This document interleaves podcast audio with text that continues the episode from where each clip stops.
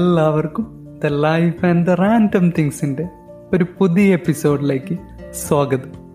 നിങ്ങളോടൊപ്പം ഞാൻ അൻസിഫ്, ഒരു വയനാട്ടുകാരനാണ്. നമ്മുടെ പോഡ്കാസ്റ്റ് എല്ലാ പ്രധാനപ്പെട്ട ഹോസ്റ്റിംഗ് സൈറ്റുകളിലും അവൈലബിൾ ആണ്. നിങ്ങൾ ഏത് പ്ലാറ്റ്ഫോമിലാണോ കേൾക്കുന്നത് അവിടെ ഈ പോഡ്കാസ്റ്റ് ഫോളോ ചെയ്യുക, സപ്പോർട്ട് ചെയ്യുക. ഇന്ന് നമ്മുടെ കൂടെ ഒരു അതിഥിയുണ്ട്, അഞ്ജന അനിൽ. ആളൊരു തകർപ്പൻ ഡാൻസറാണ്. ഇൻസ്റ്റാഗ്രാമിൽ ഒരുപാട് ഫോളോവേഴ്സ് ഒക്കെയുള്ള ഒരു കണ്ടന്റ് ക്രിയേറ്റർ കൂടിയാണ്.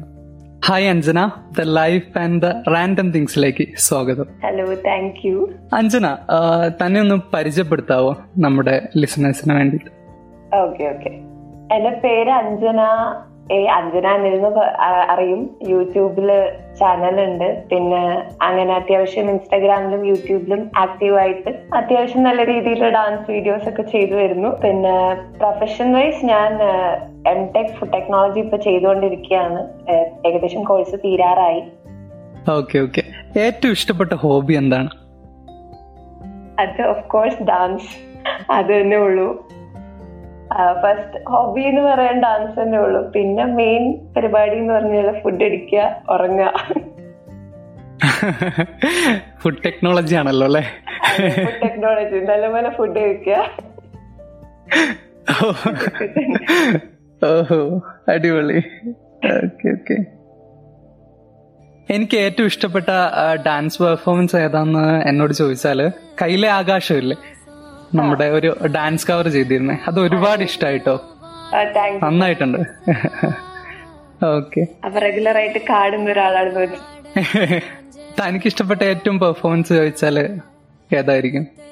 എനിക്ക് പേഴ്സണലി ഇഷ്ടപ്പെട്ട ശരിക്കും ഒരു ലൈവ് പെർഫോമൻസ് ആണ്. അത് ഞാൻ ബാംഗ്ലൂർ ചെന്ന ടൈമില് അവിടെ ഒരു ഡാൻസ് ക്ലബിന്റെ ഒരു ഓഡിഷൻ വിളിച്ചു. അപ്പോ അങ്ങനെ ഞാൻ ജസ്റ്റ് ചുമ്മാ അവിടെ പോയപ്പോ അവരൊരു ഡാൻസ് ചെയ്യാൻ പറഞ്ഞു. അങ്ങനെ ഞാനൊരു 3 മിനിറ്റ് ഒരു ഡാൻസ് ചെയ്തു.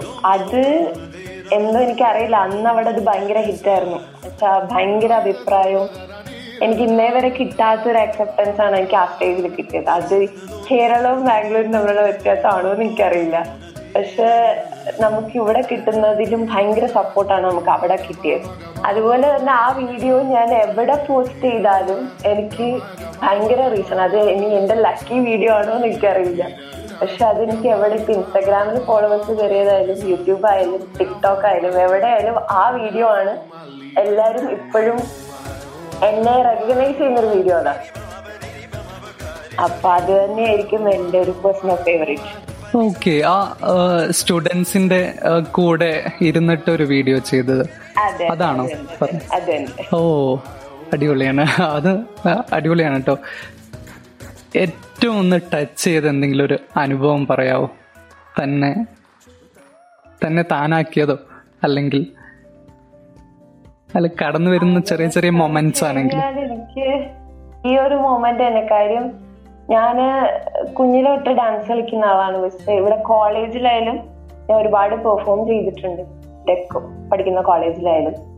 പക്ഷെ അവിടെ നിന്ന് ഇപ്പം ഞാൻ ടിക്ടോക്ക് എന്ന് പറയുന്ന ഒരു ആപ്പ് ഉണ്ടായിരുന്നല്ലോ, അപ്പൊ ടിക്ടോക്ക് നല്ല രീതിയിൽ യൂസ് ചെയ്തുകൊണ്ടിരുന്ന ഒരാളത് നമുക്ക് അതിൽ നിന്നൊരു ബെനിഫിറ്റ് എന്നുള്ള രീതിയിലല്ല, നമ്മളുടെ ഒരു ടൈം പാസ് അല്ലെങ്കിൽ നമുക്കൊരു സ്ട്രെസ് ഒരു റിലീഫ് പോലെ നമ്മൾ ചെയ്തുകൊണ്ടിരുന്ന ഒരു സാധനം. അപ്പം അതങ്ങനെ ചെയ്ത് ചെയ്ത് ഒരു നമുക്കതൊരു ടൈം പാസ് ആയിരുന്നു. അപ്പം അത് വെച്ചിട്ട് നമ്മൾ ശരിക്കും നമ്മുടെ വീഡിയോ എടുത്തിട്ട് കളിയാക്കുക, നിനക്ക് വേറെ പണിയൊന്നുമില്ലേ അങ്ങനെ ചോദിക്കണ ഒരു ടീം ആൾക്കാരുണ്ടാവില്ല. നമ്മൾ എന്ത് ചെയ്താലും അതിൽ ഒരു നെഗറ്റീവ് കണ്ടുപിടിക്കുക അല്ലെങ്കിൽ എന്ത് പറഞ്ഞാലും നമ്മളെ താഴ്ത്തി കിട്ടാൻ നോക്കുന്ന കുറച്ച് പേരുണ്ടാവുമല്ലോ എന്തായാലും.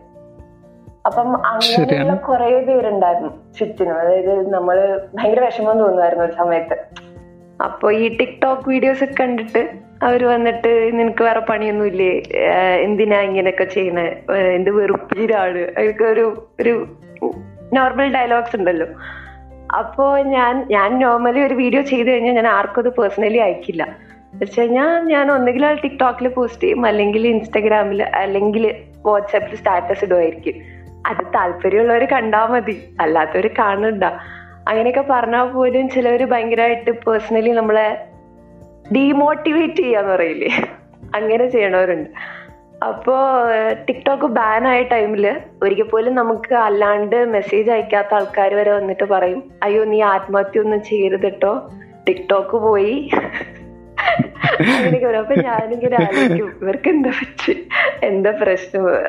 നമുക്കങ്ങനെ നമ്മള് ടിക്ടോക്കിനെ ഒരു ആപ്പായിട്ട് തന്നെ കാണുന്നവരാ, നമുക്ക് അതിൽ നിന്ന് പ്രത്യേകിച്ച് ബെനിഫിറ്റ്സ് ഒന്നും ഇല്ല, നമ്മൾ നമ്മുടെ ഒരു സന്തോഷത്തിന് ചെയ്യണം. അപ്പോൾ അന്ന് ഞാനിതൊന്നും കാര്യമാക്കിയില്ല, ഞാൻ എൻ്റെ ഇഷ്ടത്തിന്. കാര്യം എൻ്റെ ഫാമിലി നല്ല സപ്പോർട്ടാണ് എല്ലാ കാര്യത്തിലും, അപ്പം നമ്മൾ അവരെ നോക്കിയാൽ മതിയല്ലോ. അങ്ങനെ ബാംഗ്ലൂർ ചെന്നപ്പോഴും ഞാൻ ഇതേ ഒരു റിയാക്ഷൻ തന്നെയാണ് ഞാൻ പ്രതീക്ഷിച്ചത് എല്ലാവരുടെ അടുത്തുനിന്നും. പക്ഷെ അവിടെ നിന്ന് എനിക്ക് കിട്ടിയത് ഒരു എൻറ്റയർലി ഡിഫറെൻ്റ് ആയിട്ടുള്ള ഒരു എക്സ്പീരിയൻസ് എന്ന് വെച്ച് കഴിഞ്ഞാൽ, ഇപ്പോൾ ഞാനൊരു ഡാൻസറാണെന്ന് പറഞ്ഞാലോ അല്ലെങ്കിൽ എനിക്കിങ്ങനെ ഒരു എക്സ്ട്രാ ഒരു ടാലന്റ് ഒരു താല്പര്യം ഉണ്ടെന്ന് അറിഞ്ഞാലോ അവർ നമുക്ക് തരുന്ന സപ്പോർട്ട് എന്ന് പറഞ്ഞു കഴിഞ്ഞാൽ ഭയങ്കര വലുതാണ്. അതിപ്പം അവർ വന്നിട്ട് നമ്മൾക്ക് ഇനിയും ചെയ്യ് അല്ലെങ്കിൽ നീ അങ്ങനെ പോവുക. ഇപ്പം ഞാനൊരു യൂട്യൂബ് ചാനലായാലും ഇൻസ്റ്റാഗ്രാം പേജ് ആയാലും ഒക്കെ സ്റ്റാർട്ട് ചെയ്യാൻ കാരണം അവരാ. എൻ്റെ ബാംഗ്ലൂരെ കുറച്ച് ഫ്രണ്ട്സാണ്, അപ്പം നമുക്ക് അത്രയും മോട്ടിവേറ്റ് ചെയ്യുന്ന കുറച്ച് ഫ്രണ്ട്സ് ഉണ്ടെങ്കിൽ എന്നാലേ നമുക്ക് എന്തെങ്കിലുമൊക്കെ ആവാൻ പറ്റൂ എന്ന് എനിക്കൊരു തോന്നൽ അപ്പോഴാണ് വന്നത്. കാര്യം ഇവിടെ നിന്നപ്പോഴും നമുക്ക് താല്പര്യങ്ങൾ ഉണ്ടായിരുന്നെങ്കിൽ പോലും നമ്മുടെ കൂടെ ഉണ്ടാവില്ല. ഇപ്പം ഫാമിലി സപ്പോർട്ടാണ് അത്, അതെ, പക്ഷെ ബാക്കിയുള്ളവരും കൂടെ അക്സെപ്റ്റ് ചെയ്യുമ്പോൾ നമുക്ക് തോന്നുന്ന ഒരു ഫീലിംഗ് ഉണ്ടല്ലോ, അത് ഭയങ്കര ഡിഫറെന്റാ. അപ്പൊ അങ്ങനൊരു വിഷമം എപ്പോഴും ഉണ്ടായിരുന്നു നാട്ടിൽ, ഇങ്ങനെ ആരും അക്സെപ്റ്റ് ചെയ്തില്ല. അക്സെപ്റ്റൻസിൻ്റെതല്ല, എന്നാലും നല്ലത് പറഞ്ഞില്ലെങ്കിൽ മോശം പറയരുതല്ലോ, അപ്പൊ അങ്ങനെ എനിക്ക് തോന്നിയിട്ടുണ്ട്.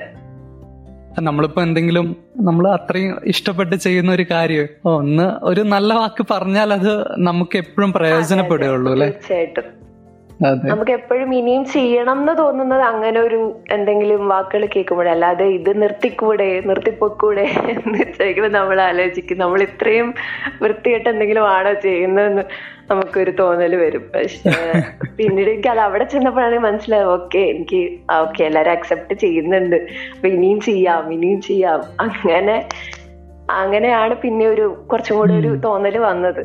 പക്ഷെ ഇപ്പം അങ്ങനെയല്ല, ഇപ്പൊ കളിയാക്കിയവര് പോലും വരുന്നുണ്ട്, ഓക്കെ നല്ലതാണ്. അപ്പൊ അങ്ങനെ കാണുമ്പോ ഒരു സന്തോഷം, നമ്മളെ കുറിച്ച് മോശം പറഞ്ഞവരായാലും ഇപ്പൊ വന്ന് നല്ലത് പറയുമ്പോ ഒരു സന്തോഷമുണ്ട്.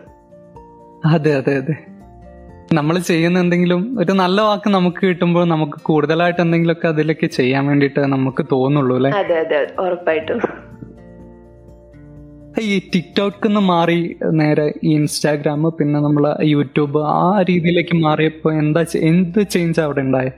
ടിക്ടോക്ക് ബാൻ ചെയ്ത സമയം പിന്നെ ശേഷമുള്ള സമയം, ഞാൻ ആക്ച്വലി ടിക്ടോക്ക് ബാൻ ചെയ്യുന്ന ടൈമിലാണ്, എനിക്ക് ആ സമയത്ത് ഇൻസ്റ്റാഗ്രാം പേജ് ഇല്ല, പക്ഷെ ആ സമയത്ത് എനിക്ക് കുറെ പേര് ടിക്ടോക്കിൽ മെസ്സേജ് അയക്കുന്നുണ്ടായിരുന്നു, ഡാൻസ് വീഡിയോസ് ഒക്കെ ഉണ്ടെങ്കിൽ യൂട്യൂബിലോ ഇൻസ്റ്റാഗ്രാമിലോ പോസ്റ്റ് ചെയ്യണം, കാര്യം ടിക്ടോക്ക് ബാൻ ആവാൻ ചാൻസ് ഉണ്ട് എന്നൊക്കെ പറഞ്ഞിട്ട് മെസ്സേജ് വരുന്നുണ്ടായിരുന്നു. അപ്പോൾ അതിന് മുന്നേ തന്നെയാണ് എൻ്റെ ഈ ഫ്രണ്ട്സ് എല്ലാരും പറഞ്ഞിട്ട് ഞാൻ ഈ യൂട്യൂബ് ചാനൽ തുടങ്ങുന്നത്, അതിന് മുന്നേ തന്നെ തുടങ്ങിയതാ. അപ്പോ എനിക്കങ്ങനെ ഭയങ്കര ഒരു ഡിഫറൻസ് ഫീൽ ചെയ്തോന്ന് ചോദിച്ചില്ല. കാര്യം എല്ലാം ഇപ്പൊ ഈ ടിക്ടോക്ക് ആയാലും ഇൻസ്റ്റഗ്രാം ആയാലും യൂട്യൂബ് ആയാലും വളരെ ടാലന്റ് ഉണ്ടെങ്കിലും പകുതി നമ്മള് ഒരു ലക്കാണ് സത്യം പറഞ്ഞാൽ. ചില വീഡിയോസ് കയറി പോയാൽ പോവത്, അതിങ്ങനെ അക്സെപ്റ്റ് ആയാൽ രക്ഷപ്പെടും, അങ്ങനെയാണ് എനിക്ക് തോന്നുന്നത്. അപ്പൊ ഇൻസ്റ്റഗ്രാമിൽ ഇപ്പൊ എനിക്ക് അത്യാവശ്യം ടിക്ടോക്കിൽ കിട്ടിയ പോലെ തന്നെ ഒരു റീച്ച് എനിക്കിപ്പം കിട്ടുന്നുണ്ട്. അപ്പോൾ യൂട്യൂബിലും അത്യാവശ്യം വീഡിയോസ് ഇടുമ്പോൾ എനിക്ക് നല്ല അഭിപ്രായങ്ങൾ കിട്ടുന്നുണ്ട്, ഇനിയും ചെയ്യണം എന്നൊക്കെ പറഞ്ഞിട്ട് ഓരോ സോങ് സജഷൻസ് ഒക്കെ വരാറുണ്ട്. അതിൽ അങ്ങനെ ഭയങ്കര ഡിഫറൻസ് ഫീൽ ചെയ്തിട്ടില്ല. ടിക്ടോക്കിൽ എനിക്ക് തോന്നുന്നു ഞാൻ ചെയ്യുന്നതിലും കൂടുതലും ഞാൻ ടൈം സ്പെൻഡ് ചെയ്തുകൊണ്ടിരുന്നത് സ്ക്രോളിങ്ങിലാണ്, അപ്പം അത് മിസ് ചെയ്യുന്നുണ്ടായിരുന്നു അത്. പക്ഷെ ഇപ്പം ഇൻസ്റ്റാഗ്രാം റീൽസും മോജ് എന്ന് പറഞ്ഞ ആപ്പും അങ്ങനെ കുറെ ആപ്പുകളൊക്കെ വന്നിട്ടുണ്ട്, അപ്പം അതങ്ങനെ പോയിട്ടില്ല. അത് ഈ കണ്ടന്റ് ക്രിയേഷൻ എളുപ്പമാണോ അതോ പാടാണോ? കണ്ടന്റ് ക്രിയേഷൻ എളുപ്പമല്ല, കാര്യം ഇപ്പം ഞാൻ കുറെ വീഡിയോസ് ചെയ്താലും അതിൽ ആൾക്കാർക്ക് ഇഷ്ടപ്പെടുന്നതെന്ന് പറഞ്ഞാൽ ഇപ്പൊ ഒരു 10 വീഡിയോ ചെയ്താലും ചിലപ്പോൾ അവർക്ക് ഇഷ്ടപ്പെടുന്നത് വെറും 2 വീഡിയോ ആയിരിക്കും. അത് എനിക്ക് തോന്നുന്നത് എന്താണെന്ന് എനിക്കറിയില്ല. ഇപ്പം ഞാനൊരു 10 ഡാൻസ് വീഡിയോ ഒരാഴ്ച ഇട്ടാൽ അത് ചിലപ്പോൾ 2 ആയിരിക്കും എല്ലാവർക്കും ഇഷ്ടപ്പെട്ട് കയറിപ്പോവാ, അല്ലെങ്കിൽ അത്യാവശ്യം നല്ല റീച്ച് കിട്ടുക. അപ്പോൾ അത് ആൾക്കാരുടെ ടേസ്റ്റിനനുസരിച്ച് വീഡിയോസ്. ഇപ്പൊ ഡാൻസ് ആകുമ്പോൾ നമുക്ക് ഈ സോങ്സ് എടുത്ത് ചെയ്യാം, ഇപ്പം ഓരോരുത്തർ വന്ന് പറയും ട്രെൻഡിങ് സോങ് എടുത്ത് ചെയ്യണം അങ്ങനെയൊക്കെ പറയും. പക്ഷെ അത് ചെയ്താൽ പോലും ചിലപ്പോൾ നമ്മൾ വിചാരിക്കുന്ന റീച്ച് കിട്ടില്ല. കാര്യം അവർ പ്രതീക്ഷിക്കുന്നത് അതായിരിക്കത്തില്ല നമ്മുടെ ഭാഗത്തു നിന്ന്. അവർ വിചാരിക്കുന്നത് ചിലപ്പം ഈ ഒരു തരത്തിലുള്ള കണ്ടന്റ് ആയിരിക്കത്തില്ല. അപ്പം ഡാൻസ് പിന്നെയും എനിക്ക് തോന്നുന്നു നമുക്ക് കളിച്ചിടാം. പക്ഷെ ഈ അല്ലാത്ത കണ്ടന്റ് ക്രിയേറ്റ് ചെയ്യുന്നവർക്ക് എനിക്ക് തോന്നുന്നു കുറച്ചും കൂടി ടഫായിരിക്കും എനിക്ക് തോന്നുന്നു. കാര്യം അതിനൊരു തീം കണ്ടുപിടിച്ച് പിന്നെ അതിനൊരു സ്ക്രിപ്റ്റ് അതെങ്ങനെ എടുക്കണം, അപ്പം എനിക്ക് തോന്നുന്നു അത് കുറച്ചും കൂടി ടഫാണെന്ന് എനിക്ക് തോന്നുന്നു. എനിക്കറിയില്ല, ആ ഭാഗത്തേക്ക് ഞാൻ ചിന്തിച്ചിട്ടില്ല.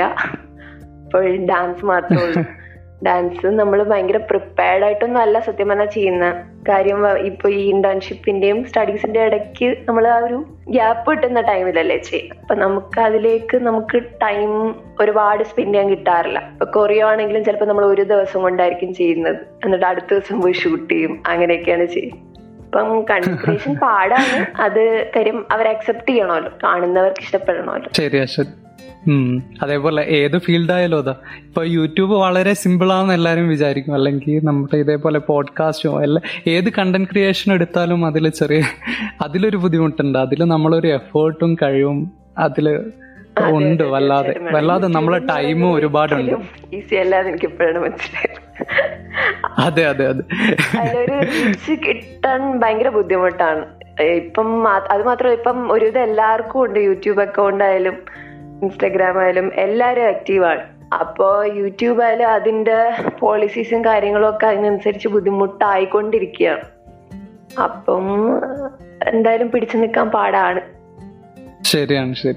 ഓരോ വീഡിയോയും ഓരോ ഡാൻസ് പെർഫോമൻസും എടുത്തു കഴിഞ്ഞാൽ എല്ലാത്തിലൊരു യുണീക്നെസ് കൊണ്ടുവരാൻ അല്ലെങ്കിൽ ഒരു വ്യത്യസ്തത കൊണ്ടുവരാൻ ശ്രമിക്കാറുണ്ട്, മാക്സിമം ശ്രമിക്കാറുണ്ട്. പിന്നെ നമ്മുടെ സ്റ്റൈൽ എന്ന് പറയുന്നത് ക്ലാസിക്കലാണ് മെയിൻ.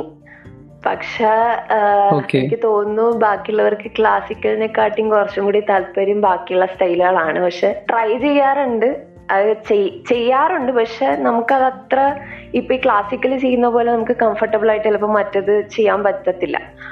അപ്പം അങ്ങനെയുള്ള പ്രശ്നങ്ങൾ വരാറുണ്ട്. എന്നാലും മാക്സിമം ഇപ്പൊ വെറൈറ്റി ആയിട്ടുള്ളതും ചെയ്യാൻ ശ്രമിക്കാറുണ്ട്. ഇപ്പം ആരും ചെയ്യാത്ത രീതിയിലൊക്കെ ഉള്ള ഓരോന്നുകൾ തീമായിട്ടല്ല, എന്നാൽ സോങ് ഒക്കെ നമ്മൾ ആ രീതിയിൽ ചെയ്ത് മാക്സിമം കൊണ്ടുവരാറുണ്ട്. ഇനി ഈ പറഞ്ഞ പോലെ ടൈമിന്റെ പ്രശ്നം കൊണ്ട് നമുക്ക് ഒരുപാട് പ്രിപ്പയർ ചെയ്യാൻ പറ്റാറില്ല. ശരിയാ, എനിക്കും തോന്നിയിട്ടുണ്ട് വീഡിയോസ് കാണുമ്പോൾ ഒരു വ്യത്യസ്തത അതിൽ തോന്നുന്നുണ്ട്. അപ്പോൾ അതിലേക്ക് എങ്ങനെ എത്തുന്നത് നിങ്ങൾ ഒരു കണ്ടന്റും ഒരു തീമൊക്കെ ചൂസ് ചെയ്യുമ്പോൾ? ഇപ്പം നമ്മള് ട്രെൻഡിങ് ആയിട്ടുള്ള സാധനങ്ങൾ എടുക്കണമെങ്കിൽ ഇപ്പം എക്സാമ്പിൾ ഞാൻ ചെയ്ത ഒരു സാധനം ഒരു വീഡിയോ വൈറലായതെന്ന് വെച്ച് കഴിഞ്ഞാൽ അഹാന കൃഷ്ണയുടെ ഒരു വീഡിയോ ചെയ്തിട്ടുണ്ടായിരുന്നു. അതായത് അഹാനയുടെ ഒരു ലവ് ലെറ്റേഴ്സ് ടു ബുള്ളീസ് അല്ല love letter to cyber bullies എന്ന് പറഞ്ഞിട്ട്. അപ്പോൾ അത് ഇറങ്ങിയ സമയത്ത് അത്യാവശ്യം നല്ല ഭയങ്കര ഡിബേറ്റ് ചെയ്യപ്പെട്ടൊരു സംഭവമായിരുന്നില്ല. അപ്പം അതിങ്ങനെ കണ്ടപ്പോ ഫസ്റ്റ് ഈ ദിവസം വീഡിയോ ഞാൻ കണ്ടപ്പോ ഞാൻ ഓർത്തു കൊള്ളാലോ, അപ്പം ഇതൊരു ഡാൻസ് രീതിയിൽ ചെയ്താൽ എങ്ങനെയൊക്കെ. കാര്യം ആള് പറഞ്ഞതിൽ പകുതിയെന്നല്ല എനിക്ക് തോന്നുന്നു അതില് മിക്ക കാര്യങ്ങളും സത്യമാണ്. ആളെ ഞാൻ സപ്പോർട്ട് ചെയ്യല്ല, പക്ഷെ സൈബർ ബുള്ളിങ് എന്ന് പറയുന്ന സാധനം നമ്മളും കുറച്ച് അറിഞ്ഞത് കൊണ്ട് എനിക്ക് തോന്നുന്നു ഓക്കെ ശരിയാണ്. എന്നുവെച്ചാൽ കാണാൻ ഇഷ്ടമില്ലാത്തവര് കാണണ്ട പൊക്കോണം, അങ്ങനെ ഒരു ഇത്. അപ്പൊ എനിക്ക് ആ വീഡിയോ ഭയങ്കരമായിട്ട് ഇഷ്ടപ്പെട്ടു. അപ്പൊ അങ്ങനെ ഞാൻ പറഞ്ഞു, അപ്പൊ എൻ്റെ ഡാൻസ് പാർട്ട്ണറെ വിളിച്ചിട്ട് ഞാൻ പറഞ്ഞു നമുക്കിത് ഡാൻസ് രീതിയിലൊന്ന് ചെയ്ത് നോക്കിയാലോ, നല്ലതാണെങ്കിൽ പോസ്റ്റ് ചെയ്യാം, ഇല്ലെങ്കിൽ നമുക്ക് ജസ്റ്റ് ഇൻസ്റ്റയിൽ വല്ലതും പോസ്റ്റ് ചെയ്യാന്ന് പറഞ്ഞു. അങ്ങനെ ആള് വന്നു, രാവിലെ ഞങ്ങള് കൊറിയോ ഇട്ടു, വൈകിട്ട് ഞങ്ങൾ ഷൂട്ട് ചെയ്തു. എന്റെ മിക്ക വീഡിയോസും എടുത്തിരുന്ന അമ്മ തന്നെയാണ്. അപ്പോ അതെ, ചില വീഡിയോസ് മാത്രമാണ് എന്റെ വേറെ ഫ്രണ്ട് വന്നെടുത്തരും, അല്ലാത്ത വീഡിയോസ് മിക്കതും അമ്മ തന്നെയാണ് ഷൂട്ട് ചെയ്യാറ്. അപ്പൊ നമ്മള് വീട്ടിനകത്ത് വെച്ച് തന്നെ ഷൂട്ട് ചെയ്തതിന് ശേഷം ഞാൻ ഈ ഫ്രണ്ടിനെ കൊണ്ട് കുറച്ച് ക്രിയേറ്റീവായിട്ട് എഡിറ്റ് ചെയ്യിപ്പിച്ചു. കാര്യം എഡിറ്റിംഗിൽ ഞാൻ അത്ര നന്നായിട്ട് പഠിച്ചു വരുന്നുള്ളൂ. അപ്പൊ അങ്ങനത്തെ സാധനങ്ങളൊക്കെ ആളെ കൊണ്ട് ഞാൻ എഡിറ്റ് ചെയ്യിപ്പിച്ചു ഇട്ടു. അത് അത്യാവശ്യം നല്ല രീതിയിൽ അത് എനിക്ക് തോന്നുന്നു റീച്ചായി. അത് അഹാന സ്റ്റോറി ഇടുകയും അങ്ങനെയൊക്കെ നടന്നു. അപ്പം അങ്ങനെ നമ്മൾ ട്രെൻഡിങ് ആയിട്ട് നിൽക്കുന്ന കാര്യങ്ങളാണ് നമ്മൾ മെയിനായിട്ട് നോക്കുന്നത്. അപ്പൊ ഡാൻസിൽ നമുക്ക് എപ്പോഴും അങ്ങനെ ട്രെൻഡിങ് സോങ്സ് എടുത്ത് ചെയ്യാൻ ചിലപ്പോൾ പറ്റാറില്ല. അതേസമയം നമുക്ക് ഇൻസ്റ്റാഗ്രാമിലൊക്കെ ആണെങ്കിലും ഓക്കെ, ഈ ഇൻസ്റ്റാഗ്രാമിൽ ഇങ്ങനെ ട്രെൻഡിന് മാറിക്കൊണ്ടിരിക്കുമല്ലോ, അപ്പൊ അതിനനുസരിച്ചുള്ള വീഡിയോസ് ചെയ്യാറുണ്ട്.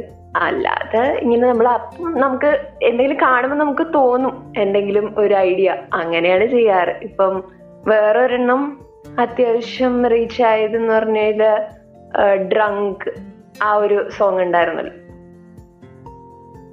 അത് ആക്ച്വലി സ്റ്റോറി ബോർഡ് ആയാലും എല്ലാം അത് ആ സ്പോട്ടിൽ വന്നതാണ്, ഞങ്ങൾ പ്ലാൻ ചെയ്തതല്ല. എന്റെ അച്ഛൻ അത്യാവശ്യം എഴുത്തും കാര്യങ്ങളൊക്കെ ഉള്ള ആളാണ്. അപ്പം അച്ഛൻ അന്നേരം ഇങ്ങനെ ചോദിച്ചു നമുക്ക് ഇങ്ങനെ ഒരു സ്റ്റോറി പോലെ ചെയ്താൽ, കാര്യം അച്ഛൻ്റെ ഫ്രണ്ട്സ് ആയാലും എല്ലാവരും വീഡിയോസ് കാണുമ്പോൾ പറയും എപ്പോഴും ഡാൻസ് ഇടാതെ എന്തെങ്കിലും വേറെയും കൂടി, ഇപ്പം വ്ലോഗ് ആയാലും അങ്ങനെ എന്തെങ്കിലുമൊക്കെ ചെയ്തുകൂടെ എന്നൊക്കെ ചോദിക്കാറുണ്ട്. അപ്പോ അങ്ങനെ പെട്ടെന്ന് തോന്നിയ ഒരു ഐഡിയ ആണ്. അപ്പോ ഈ പറഞ്ഞ എന്റെ ഫ്രണ്ടാണ് അന്ന് ക്യാമറ എടുക്കാൻ വന്നത്, വീഡിയോ എടുക്കാൻ വന്നത്. അപ്പൊ അങ്ങനെ എല്ലാവരുടെയും ഓരോ ഇൻപുട്ട് വെച്ചിട്ടാണ് ആ വീഡിയോ ചെയ്തത്.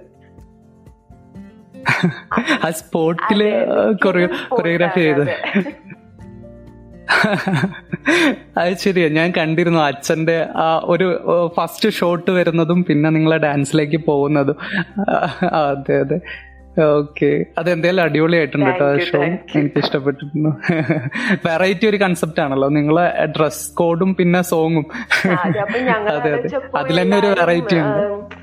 എല്ലാരും ജീൻസും മുണ്ടൊക്കെ കൊടുത്ത് കളിക്കണം. അപ്പൊ ഞങ്ങളത് ചെയ്യുന്ന പിന്നെ നമുക്ക് കേരള സാരി നോക്കാം, ഒരു വെറൈറ്റി ആയിക്കോട്ടെ. അത് മാത്രമല്ല നമ്മള് ശരിക്കും ഭയങ്കര ലിമിറ്റേഷനിൽ നിന്നിട്ടാണ് വീഡിയോസ് ചെയ്യുന്നത്. കാര്യം ഞാൻ ലോക്ക്ഡൌൺ ആയി ബാംഗ്ലൂരിൽ നിന്ന് വരുമ്പോ ഞാൻ അധികം ഡ്രസ്സുകളോ കാര്യങ്ങളോ ഒന്നും എടുക്കാതാണ് വരുന്നത്. കാര്യം നമുക്ക് അറിയില്ലല്ലോ ഇവിടെ വന്ന് ഇങ്ങനെ പെട്ടുപോകും, അല്ലെങ്കിൽ ഫുൾ ലോക്ക്ഡൌൺ ആവും, തിരിച്ചു പോകാൻ പറ്റില്ല എന്ന് നമുക്കൊരു ഐഡിയ ഇല്ല. കോളേജിൽ നിന്ന് വിടുന്നത് 1 വീക്കിനുള്ളിൽ നിങ്ങൾ തിരിച്ചു വരണം എന്ന് പറഞ്ഞിട്ടാണ് നമ്മളെ വിടുന്നത്. അപ്പോൾ ഇവിടെ വരുമ്പോ കോസ്റ്റ്യൂം ഇല്ല, ഉള്ളതൊക്കെ വെച്ച് അഡ്ജസ്റ്റ് ചെയ്തെടുക്കുക, അങ്ങനെയൊക്കെയാണ് പരിപാടി. അതൊരു വലിയ വിഷയമാണല്ലോ അല്ലേ, കാണുന്നവർക്കെല്ലാം വേണം, നല്ല കോസ്റ്റ്യൂം വേണം, നല്ല ബാക്ക്ഗ്രൗണ്ട് വേണം. അപ്പോ അതൊക്കെ അഡ്ജസ്റ്റ് ചെയ്ത് നമുക്ക് ഉള്ള ലിമിറ്റേഷൻസിൽ നിന്നിട്ടാണ് നമ്മൾ എല്ലാം ചെയ്യുന്നത്. എന്തായാലും ഒരുപാട് സാധ്യതകൾ ഉണ്ടല്ലോ, അപ്പൊ അതൊക്കെ കണ്ടെത്തി മുന്നോട്ട് തന്നെ പോട്ടെ. അതാണ് എല്ലാവർക്കും ഇഷ്ടപ്പെടുന്നുണ്ട്, ഇപ്പൊ കണ്ടന്റ് എല്ലാവർക്കും ഇഷ്ടപ്പെട്ട് വരുന്നുണ്ട്. അപ്പൊ നമ്മളും അതിനനുസരിച്ച് ഒന്ന് സെറ്റപ്പായി വരാം. അതെ അതെ, ഒന്ന് സെറ്റപ്പായി വരണം. ആദ്യം പറഞ്ഞൊരു പോയിന്റ് ഉണ്ട്, നമ്മുടെ കേരളത്തിൽ വരുമ്പോഴും പിന്നെ കേരളത്തിന് പുറത്തോട്ട് പോയി ബാംഗ്ലൂരിൽ എത്തുന്ന സമയത്തും നമ്മുടെ ഫ്രണ്ട്സിന്റെ തമ്മില് സപ്പോർട്ട്, നമുക്കൊരു സപ്പോർട്ട് തരുന്ന ഒരു കാര്യമില്ല, അതിനെപ്പറ്റി എന്താ ഒരു അഭിപ്രായം? തമ്മിൽ ഡിഫറൻസ് ഉണ്ടോ? തമ്മിൽ നല്ല ഡിഫറൻസ് ഉണ്ട്. ഇപ്പം ഞാൻ കേരളത്തിലെ എല്ലാ ഫ്രണ്ട്സിനെയും പറ്റിയല്ല പറയുന്നത്, പക്ഷെ എന്നാലിപ്പം കുറച്ചു പേരുണ്ടാവും അത് നമ്മൾ എന്ത് ചെയ്താലും അവർക്കതൊരു നമ്മളെങ്ങനെ മോശമാക്കി പറയാം, അല്ലെങ്കിൽ അയ്യ ഇത് കൊള്ളില്ല അങ്ങനെ. അപ്പം നമ്മള് അതേസമയം നല്ല ഫ്രണ്ട്സും ഉണ്ട്, നമ്മുടെ അടുത്ത് നല്ലതാണെന്നും എന്നാ മോശമാണെന്നും പറയുന്നവരും ഉണ്ട്. അങ്ങനെയുള്ളവരെയല്ല ഞാൻ പറയുന്നത്, അല്ലാത്തവരെയാണ് ഞാൻ പറയുന്നത്. കാര്യം നമ്മൾ നല്ലതൊന്നും പറയാതെ മോശം മാത്രം പറഞ്ഞുകൊണ്ടിരിക്കുന്നവരുണ്ടാവുമല്ലോ. പക്ഷെ ബാംഗ്ലൂർ എന്ന് പറയുമ്പോൾ എനിക്ക് തോന്നുന്നു അങ്ങനെയല്ല, ബാംഗ്ലൂരെന്നല്ല എനിക്ക് തോന്നുന്നു. ഇപ്പം എൻ്റെ അച്ഛനായാലും പറയുന്നത് കേൾക്കാം. ഇപ്പം അച്ഛൻ പല സ്ഥലത്ത് വർക്ക് ചെയ്തിട്ടുണ്ട്. അപ്പം അച്ഛൻ കോയമ്പത്തൂരായിരുന്നു കുറെ നാള്. അപ്പം അവിടെയും ഇവിടെയും തരുന്ന ഒരു അക്സെപ്റ്റൻസ് വേറെയാണ്, ആളുകളുടെ ഒരു രീതി. അതെന്തുകൊണ്ടാന്ന് എനിക്കറിയില്ല. ഇപ്പൊ ബാംഗ്ലൂർ ആണെങ്കിലും സ്റ്റാഫുകൾ, ഇപ്പൊ നമ്മുടെ ടീച്ചേഴ്സ് ആണെങ്കിലും ക്ലാസ്മേറ്റ്സ്, നമ്മളൊരു ഡാൻസർ ആണെന്ന് പറയുമ്പോ അവർക്കൊരു റെസ്പെക്ട് ആണ്. ഓ ഡാൻസർ ആണല്ലേ, എവിടെയാ പഠിച്ചേ, അവർ ഭയങ്കര ഒരു ഇത്. പിന്നെ എവിടെ ചെന്നാലും നമ്മുടെ എല്ലാവരുടെ അടുത്തും പറയും നമ്മളിങ്ങനെ ഡാൻസർ ആണ്, ഒരു പെർഫോമൻസ്. അപ്പൊ നമുക്ക് വേണ്ടി അവരൊരു ചാൻസുകൾ ഒരുക്കി തരും. ഈ ഓഡിഷൻ ആണെങ്കിലും പോയതും എല്ലാം ഓരോരുത്തരെയും നമ്മളിങ്ങനെ പറഞ്ഞു വിടുന്നതാണ്, ഇങ്ങനെ ഓഡിഷൻ ഉണ്ട്, നീ പോണം, പോയേ പറ്റുള്ളൂ, പോയി കളിക്കണം. അപ്പൊ എന്നെ സർപ്രൈസ് ചെയ്തെന്താന്ന് വെച്ച് കഴിഞ്ഞാല്, ഞാൻ അവിടെ ചെല്ലുമ്പോ എന്റെ ഫുൾ ക്ലാസ് ഉണ്ടായിരുന്നു അവിടെ. എന്റെ ഫുൾ സീനിയർ ബാച്ചും ഉണ്ടായിരുന്നു. അതായത് എന്റെ ഡാൻസ് കാണാൻ വേണ്ടിയിട്ട് അവര് വന്നിരിക്കണം, എന്നെ ചിയറപ്പ് ചെയ്യാൻ വേണ്ടിയിട്ട്. അത് വല്ലാത്തൊരു മൊമെന്റ് ആണല്ലേ, നമ്മളെ സപ്പോർട്ട് ചെയ്യാൻ വേണ്ടിട്ട് അത്ര പേര് ബേക്കിലുണ്ട് എന്ന് പറയുന്ന സമയത്ത്. അതെ, അപ്പൊ ഞാൻ എപ്പോഴും പറയും ആ വീഡിയോയില് ഞാൻ കളിക്കുന്ന എനർജി എന്ന് പറയുന്നത് ആ ഓഡിയൻസ് തന്ന എനർജിയാണ്. കാര്യം എന്റെ ആ ഒരു ഡിപ്പാർട്ട്മെന്റ് ഫുൾ അവിടെ വരാന്ന് വെച്ച് കഴിഞ്ഞാൽ അതൊരു ഭയങ്കര സന്തോഷമുള്ള കാര്യമാണ്. നമുക്ക് ഇവിടെ കിട്ടാത്തൊരു കാര്യം അവിടെ കിട്ടുമ്പോ അതിൽ വരുന്നൊരു ഡിഫറൻസ് ഫീൽ ചെയ്യുമ്പോ ഭയങ്കര സന്തോഷം തോന്നും. അതെന്തുകൊണ്ടാണ് അങ്ങനെ വരുന്നത്? പക്ഷെ ഇവിടുത്തെ സ്റ്റുഡൻസും ഇപ്പൊ ഒരു ആക്സെപ്റ്റൻസ് മെന്റാലിറ്റി ഒക്കെ വളർന്നു വരുന്നുണ്ട്. എല്ലാവർക്കും ഒന്ന് നമ്മുടെ കൂടെയുള്ളവർ, അതെ കൂടെയുള്ളവരൊന്ന് സപ്പോർട്ട് ചെയ്യണം, അവര് ഉയർന്നു വരണം എന്നുള്ളൊരു ഇപ്പൊ വരുന്നുണ്ട്. അതെ, അഞ്ജനയുടെ കൂടുതൽ വിശേഷങ്ങൾ നമുക്ക് അടുത്ത ആഴ്ച കേൾക്കാം. നിങ്ങളുടെ അഭിപ്രായങ്ങൾ പോഡ്കാസ്റ്റിന്റെ ഡിസ്ക്രിപ്ഷനിലുള്ള ഗൂഗിൾ ഫോമിൽ അറിയിക്കാവുന്നതാണ്. എല്ലാവർക്കും ഈ എപ്പിസോഡ് ഇഷ്ടമായെന്ന് പ്രതീക്ഷിക്കുന്നു. The life and the random തിങ്സിന്റെ ഇൻസ്റ്റാ പേജ് ഫോളോ ചെയ്യുക. നിങ്ങളുടെ അഭിപ്രായത്തിനായി ഞാൻ കാത്തിരിക്കുന്നു. അപ്പോൾ ശരി, പുതിയ എപ്പിസോഡുമായി അടുത്ത ആഴ്ച വരും വരെ എല്ലാവർക്കും ഒരു നല്ല ദിവസം നേരുന്നു. കൂടാതെ ഇത്രയും സമയം എന്നെ കേട്ടിരുന്ന എല്ലാവർക്കും സ്നേഹത്തോടെ നന്ദി.